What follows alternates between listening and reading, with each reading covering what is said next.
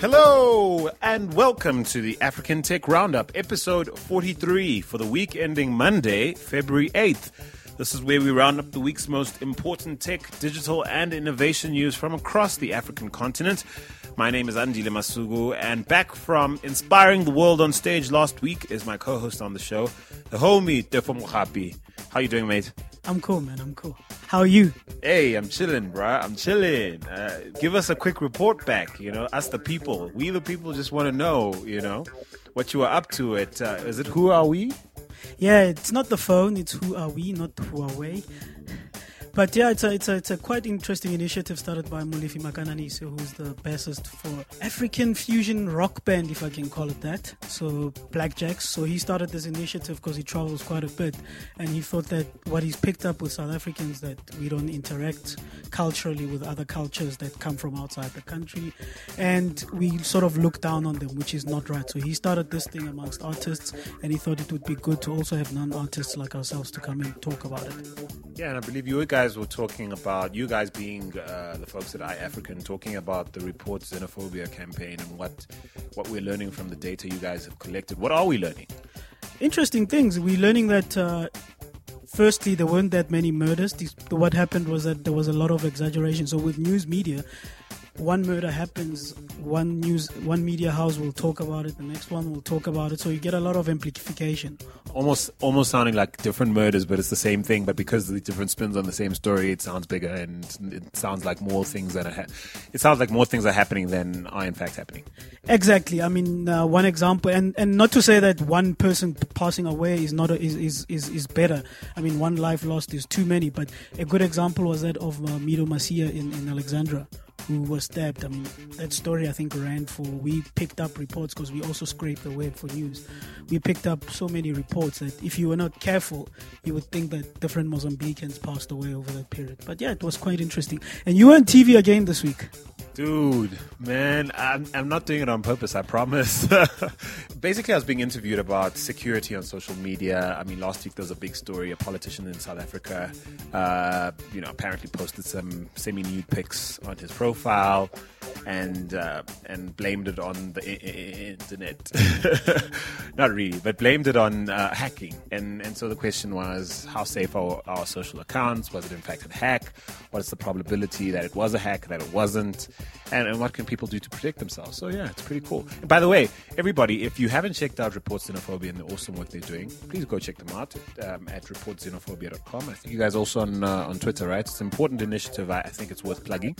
Where can people find you on social? On Twitter, it's @xenophobia info. That's simple.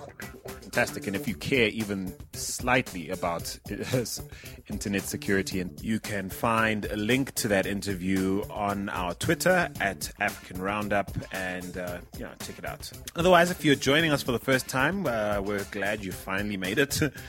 Find all our previous episodes at africantechroundup.com, and if you're so inclined, follow us on Twitter and Instagram. Our handle on both platforms is at African Roundup. And of course on Facebook, we are facebook.com/African Tech Roundup. Now we'll be getting into the week's news in a minute, but first, this week's episode of the African Tech Roundup is brought to you by Audible. Get a free audiobook download and a 30-day free trial at audibletrial.com/African Tech. With over 180,000 titles to choose from for your iPhone, Android, or MP3 player. Now, curious to know how the wheels turn at the world's most valuable company? Well, that's depending whether Apple actually topples them this morning or not. It seems they're trading places the last few days. But in any case, we're talking about Google. A great book called How Google Works, written by Eric Schmidt, Jonathan Rosenberg, and Alan Eagle, is out. Just click through to audibletrial.com/African Tech for your free audiobook. Now, with that said, it's on to the news. Well done to Al Jazeera for launching an app. And more than that, well done to them for giving that launch a spin that they knew would get us talking. Now, apparently, Al Jazeera Media Network's new audio app promises to give users in low-bandwidth regions access to live audio streaming, presumably at data levels that suit their pockets. It depends. I mean, this is subjective. What is suit their pocket, and it depends how much budget that person has for airtime. So I don't know. Again, I'm a bit confused. Who is Al Jazeera trying to target? Who watches Al Jazeera for starters? Well, I watch Al Jazeera. I tend to like their brand of reporting. But again, I'm probably not the core market they're trying to target here, because I can watch them online at any time, and bandwidth isn't an issue for me. Presumably, they're trying to target people who would have a harder time accessing them because of the inhibitive cost of accessing audiovisual content on your smartphone. So I have no idea who they're trying to speak to, and I wonder what sort of technology they're promising through this app that will somehow make it, you know, take me from a person who couldn't access completely to someone who can watch them every day. I don't think you even need a low bandwidth app, as they call it, to do that. This is more a marketing thing. So they need to, if you want to access people who weren't watching you previously, you need to market to them. So you need to have a spin on it for them to come on. Are these people looking at Al Jazeera currently and say, whoa, they launched a new app that's going to cost less to watch Al Jazeera news on? I doubt it. Well, and then it makes me think back to a chat I had with Joe Crawshaw talking about Opera's attempts to basically bring internet access to much of the world's populations by all these technologies that are able to sort of shrink the media we consume via our smartphones into bite-sized portions that don't cost as much. I don't know if if any of that kind of stuff is at play here. Like you say, it's just they just managed to get us to talk about it. Well done, Al Jazeera. Yeah, it's all marketing. It's all trying to get everybody's attention, put a spin to it, because if they launched just an app, nobody would be talking about it. Well, moving along then to Uganda now, where a company called Kiira Motors Corporation is making very good use of the country's sunny disposition. They've reportedly launched a solar-powered bus. Yeah, it's quite commendable. I mean, this bus apparently has solar panels on the roof and allows the bus to go for 80 kilometers or about 8 hours of driving time. So this is quite commendable, given that East Africa is pretty warm and Uganda is pretty warm, and their winters are still a bit sunny as well. Yeah, man. Apparently 35 passengers can roll in this thing at something like 80 kilometers per hour. That's pretty dope, right? Like, you're rolling in the sun, powered by the sun. That's pretty good. That's pretty cool. No, it is. And I see that President M7, or Museveni, as his government name is, will be launching it as he becomes the president for the umpteenth time. But that's a story for another day. Yes, well, it seems this is definitely on his itinerary, and rightly so. I mean, this is an excellent innovation. Well done, Uganda, for keeping it homegrown and doing things that, will no doubt affect very positively the lives of the average Ugandan. So look out, February 16th, apparently, at Kampala Serena Hotel. President Museveni will be out there giving you guys handshakes and hopefully some startup. I'm kidding. Hopefully some good pats on the back as well. Yeah, it's just to make him look good in the people's eyes now that he's president again. So yeah, but the bus is commendable, given that it's locally produced. I mean, to be fair, I mean, it's great that the president's giving this one a nod. Well done. I mean, yeah, shame. Okay. He must step down. Okay. Now, just over a month after Netflix went global, yet another African video-on-demand service has bitten the dust, folks. This time, it's a company called VD. I think the fact that we sort of have to say a company called VD says something about how very little traction companies like VD actually got. It's a South African company owned by the Times Media Group. And guess what? They're blaming their downfall on a lack of traction. I don't understand companies that blame their downfall on a lack of customers. Should rather be blaming yourself, because who's supposed to get traction? Yeah, it's a bit rough, though. I mean, how many subscribers do you think the average VOD service needs to be viable, though? I don't know. I mean, it depends on their cost structure, how much it costs them to bring the service up and to maintain it monthly. But I think most of them are not well thought out, like the Altec Node, which we covered, which also fell apart. I don't think they saw the trends. So there's a problem of doing research based on research papers and not talking to customers. I think they saw the trends that VOD is going to happen, that data prices are coming down, that Netflix is picking up, which was a good trend for everybody, and they jumped in. But yeah. Yeah, you mentioned the Altec Node, a hardware device that was meant to house services like VD, which are now failing. I suppose the more companies like them succeed, the more incentive for other sort of innovators to create hardware devices. There's a mate of yours who made was it the Android PC or something like that? Yeah, but that's a Chinese one. So there's an Android PC. Well, it's Android but modified to like be a very robust PC.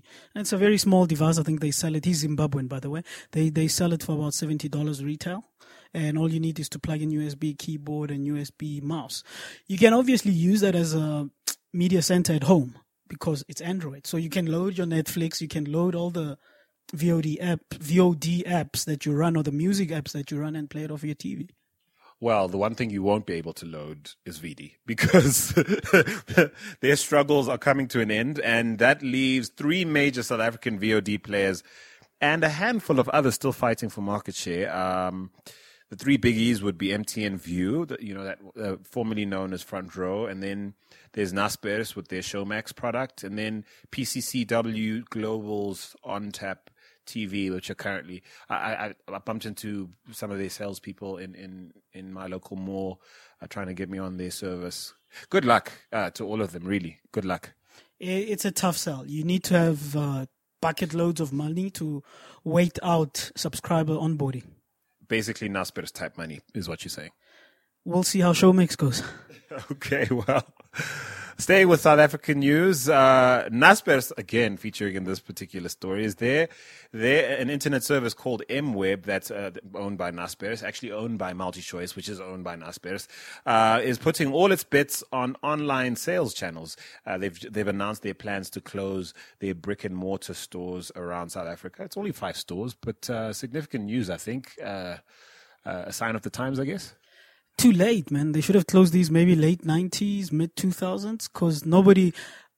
Let me ask you, when last did you go to a store to buy internet access? Well, let me put it this way. The last time I was an MWeb customer, and I can't speak for the level of this, the quality of the service now, but certainly they had a much more dominant position in the market at the time, and their service was horrendous. And I think it was around about that time when they launched the stores. It was a nightmare. We certainly didn't have this trend to automation around ISP services or ISP sort of ISP interface online. And so then, I mean, you really had to pick up the phone if you had an issue and all that kind of stuff. And they were horrendous. And it came as a relief that you could actually, go to your local mall and get a problem solved. But I left because it just got ridiculous. The service got nuts. I'm assuming that their service online has improved drastically. And they, of course, they've also announced that they want to concentrate on fiber to the home and all their plans and all the products around that trend. So I don't know. I don't see anybody weeping over this one. No, definitely. I think they've been making losses for some years. I don't know. Don't know the financial results, but yeah. They wouldn't close something that was doing well, basically. Definitely not. Interesting news, given what we're hearing from the States, rumors from the States that Amazon could be considering rolling out an entire chain of stores. Of course, they've got pop-ups here and there, but this news that they could be rolling out into like 300 stores across North America is crazy news. I don't know if there's any incentive for successful companies. Do you think any incentive for successful web-based businesses to go offline in that way? The only scenario that I can think of Amazon opening physical bookstores is if they have like a huge backlog of physical books that they need to move real quick before they deteriorate in quality. I'm sure they've got the warehouse where they're kept in like conditions where they can last as long as possible. But the only use case or the only way I can see Amazon opening bookstores is if they need to move a large amount of physical books very quickly. Yeah, for everyone else, if you're doing well online, I personally see very little incentive for you to move offline. Well, if you think any different and you're going to be one of those people who miss MWeb stores, all 5 of them, well, let us know, South Africa. And staying with South Africa, a quick update on South Africa's efforts to launch digital terrestrial television. Now, this is a process that's been fraught with delays, and it's interesting given that very quietly this past week, quote unquote, dual illumination very fancy sort of technical speak, was made possible. Basically, that's just a process that allows broadcasters to finally launch commercial digital services. Good news, I guess. Yeah, it's good news. We missed the deadline, so this is good news. And it also, I mean, people like it's opened up for people like Naspers again for like the third time this show. Naspers owned GoTV to launch as well their digital terrestrial decoders, which can be used to view the national broadcasters' content as well. I wonder how current VOD players that are purely online are going to respond to this. Do you see any of them thinking, hey, maybe let's bundle a service and take advantage of this digital access we have, unprecedented digital access we have into South African households? Do you see OnTap TV or MTN's View sort of deciding to bundle a product to take advantage of this device? A good case study in that is Iroko TV. So they were purely online. Then they experimented with mobile. Then currently they're partnering, as you spoke about on last week's episode, with people like Canal Plus selling content to them. They've already done East African deals with GoTV, surprising enough. So I only see that as a short to medium term strategy to raise awareness of your online services. But I see the long term strategies for your VOD services still being online. Well, in countries like South Africa and in many other parts of Africa where public broadcasting is still highly legislated, I see this as probably a medium-term play still, given how access or, blanket access to the nation is still limited to public broadcasters. No, definitely. That's what I say. Short to medium term. So it's to raise awareness, get the people hooked on your content. They see the brand. And as they earn more, they'll probably start downloading your app, viewing you online, and hopefully they hope ditch the terrestrial TV. All right. Well, to Zimbabwe now, where Econet has launched its homegrown version of what kind of sort of seems to be almost like maybe internet.org. And they're calling it Ruzivo. Now, Ruzivo is an online digital learning platform. And interesting, they've got government on board with this, with the Ministry of Primary and Secondary Education giving this a nod, a full endorsement. It's essentially a learning portal that is going to be zero rated, but I think getting signed up will initially cost a little something. This is great news, right? I think. It is great news. It is zero rated, but funny enough that our government allows something that, well, it's zero rated, but you need to pay a subscription. $2 a month, and only payable via EcoCash, which is, of course, Econet's mobile money service. And so it gets government sign-off, but we should pay for it. And I say we because I'm Zimbabwean, but we should pay for it. And then there's a sort of walled garden within it, which I suppose without paying for it, I don't know what's involved. They have said that there's going to be a lot of maths and science and literacy material. They're starting with primary school material and later to secondary and stuff like that. But who's to say who else is going to get access to these eyeballs and to this audience, and all at a fee? Yeah.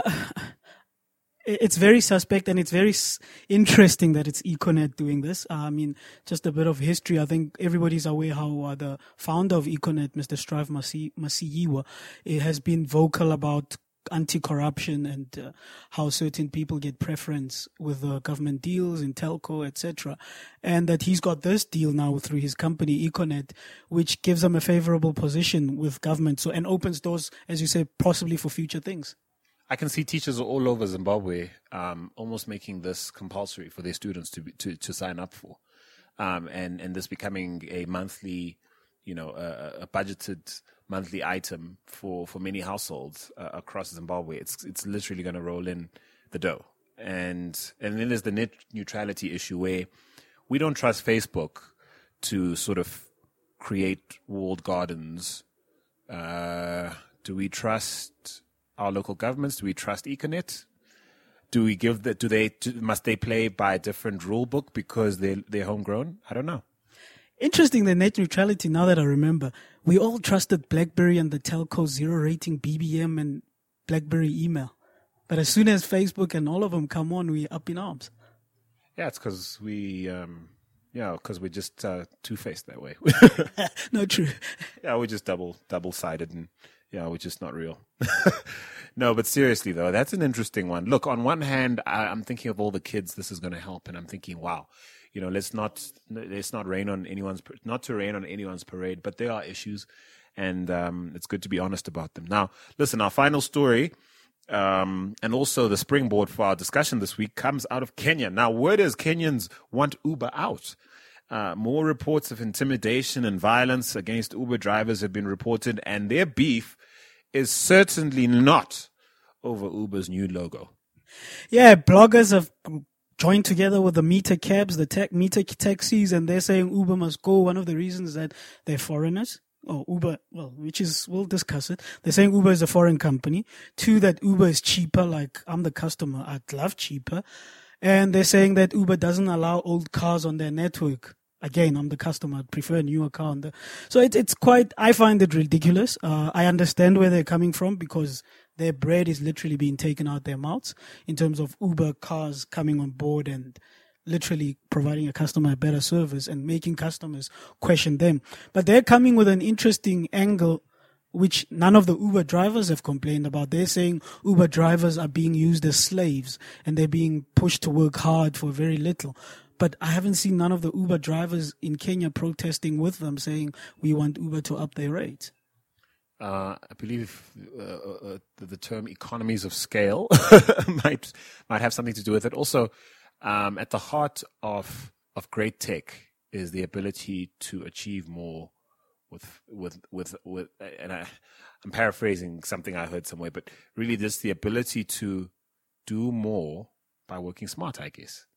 And to me, that's how I see Uber. Uber's making it so that if you're a taxi driver, you can make a decent living with as little waste as possible, as little loss to you in terms of wasted potential, you know, driving to and fro, looking for customers.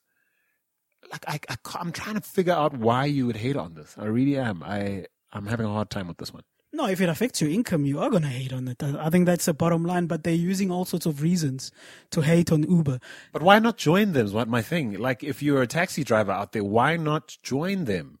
The argument is they can't afford new cars because Uber only takes, I think, maximum 24 months. Well, it has to be brand new, and as soon as it's, I think it's a year and a half or 2 years old, it goes off the Uber network. You can't use it on Uber, which is a customer experience thing. People don't want to be riding in old cars and paying premium. It doesn't make sense to me as a customer to go in a 10-year-old car and pay double the price when Uber brings me a new car and I pay half the price. Now, in South Africa, there's a huge legacy issue around the taxi industry. And by taxi industry, I'm not really talking about the meter cabs that we're talking about in terms of direct disruption that Uber is showing. But I'm talking about the minivans, and here in South Africa, they're just called taxis. And because it's a historically black business that hasn't, in many ways, formally joined the mainstream economy, there's a lot of resistance that comes from that front, from a nationalist point of view, in terms of being forced into the formal economy. Lack of trust and other issues factor into that. But then there's the other issue where, over time, the investments in that sector, you know, depreciate and become unroadworthy and issues like that. And government is seen as needing to sort of get unroadworthy vehicles off the roads. And these men and women who are involved in this industry turn around and say, we can't afford to do this. And then government does its best to sort of offer finance or arrange finance, in the case of South Africa, with the banks and stuff like that, so that these people can. Invariably, some people see that indirectly as slavery, because they were free agents before they were forced to take on loans to get new cars, and now they're part of a system and forced to get up in the morning to go work for a bank. Is that the kind of issues we're talking about? Is it as sophisticated as that in Kenya, or is it literally just I liked it when I had a boss and I worked for him and he was Kenyan and these guys are American, or is it as basic as that? But even that, calling them foreigners and that they're American, who's driving the Uber cars? Who owns those Uber cabs? It's Kenyans.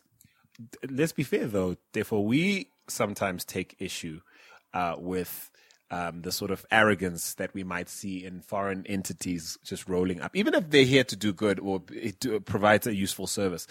One can't help but have a sort of our people first approach sometimes, or at least a knee-jerk reaction to wanting us to do it for ourselves, you know? I suppose you have to sort of weigh that alongside the greater good. But how far do we stretch that argument of foreign owned or foreign branded or foreign? Because then we can also argue that what brand car are they driving? Is it Kenyan made? Is it Kenyan owned? How far do we stretch that argument? Wow, that's a very good question. Listen, Kenya, you guys need to be buying your your friends there in Uganda. They've got a brand new solar powered bus. Drive those. Yeah, no, definitely. I mean, it's a question of how far do we stretch it? But I think it's a wake-up call for all of us to say that let's not wait for Americans, for Europeans, for Asians to come up with an app or something like that. Let's find new ways. Let's do it for ourselves and let's support our own. But at the same time, people creating new services or innovations mustn't expect support just because for support's sake. They must deliver quality as well. But what about the marketing spin at play here, or the lack thereof? Uber never goes into any... They basically rock up into a country. We are who we are, flipping. We're amazing, and we're going to revolutionize the industry. We're here for your good. You don't see it right now, but we know we are, and you're going to get onto the bus later. That's the attitude, right? As opposed to Vodafone, who roll up in here and... They learn the lingo and they create products, things like M-Pesa, and then they go, hey, we're homies. Hey, you guys made this. And of course, Kenya just rejoices. Guys, it's the same thing. Or as opposed to MTN, who goes everywhere and just defies the laws and doesn't pay fines, doesn't pay musicians, copyright licenses, dodges taxes. It's rough. And listen, we tried to leave MTN out of this week's episode. Thank you for dragging the poor guys back in. Yeah. Now it's the royalties with the artists. I don't know. Listen, I suppose the question is, should Uber leave Kenya? We put it to you, Kenya. Should Uber leave? Would you be happier, Kenya, if Uber left? Is the issue that they walked in and didn't call themselves, I don't know, jumbo taxis? I don't know. Would it have made a difference if they had incorporated a local entity and branded themselves and worn kaftans and held hands with the locals and sang kumbaya? Would it have made a difference? Or is this just a matter of resistance for resistance sake? You tell us, should Uber leave Kenya? Give us a shout on Twitter, @AfricanRoundup is the handle. You can give us a shout directly via email, hello@africantechroundup.com. On Facebook, we're facebook.com/AfricanTechRoundup. And, of course, the easiest thing in the world is just hop onto our website, africantechroundup.com, and leave us a comment there. We'd love to hear from you. So that's about it for today. But once again, today's episode of the African Tech Roundup is brought to you by Audible. Now, they're offering a free audiobook download with a free 30-day trial to give you the opportunity to check out their service. Now, we recommended earlier and will recommend again a great book called How Google Works by Eric Schmidt, Jonathan Rosenberg, and Alan Eagle. The book is both fascinating and entertaining. It contains lessons that Google Executive Chairman and ex-CEO Eric Schmidt and former SVP of Product Jonathan Rosenberg both learned as they helped to build, if not the world's biggest company, at least the second. The authors explain how technology has shifted the balance of power from companies to consumers, and that the only way to succeed in this ever-changing landscape is to create superior products and attract a new breed of multifaceted employees. Now, Uber's proving that too. They'll probably put a book out eventually, and we'll tell you all about it, and probably it will be available on Audible too. Now, you can get How Google Works, any other audiobook of your choice, for free right now at audibletrial.com/africantech. That's audibletrial.com/africantech. Now, that's it for this week, man. Yeah, it's been good. It's been a good episode. I'm just quickly calling my Uber. Dude, that was Tefo Mohapi on his way to catch an Uber. Nohal. Hey? Kenyans, the love for Uber's real this side. We're not going to hate, but you guys decide what you want to do. This side, Tefo's about to leave the building. My name's Andy Lemasugu. Cheers. Till next time. Cheers, guys.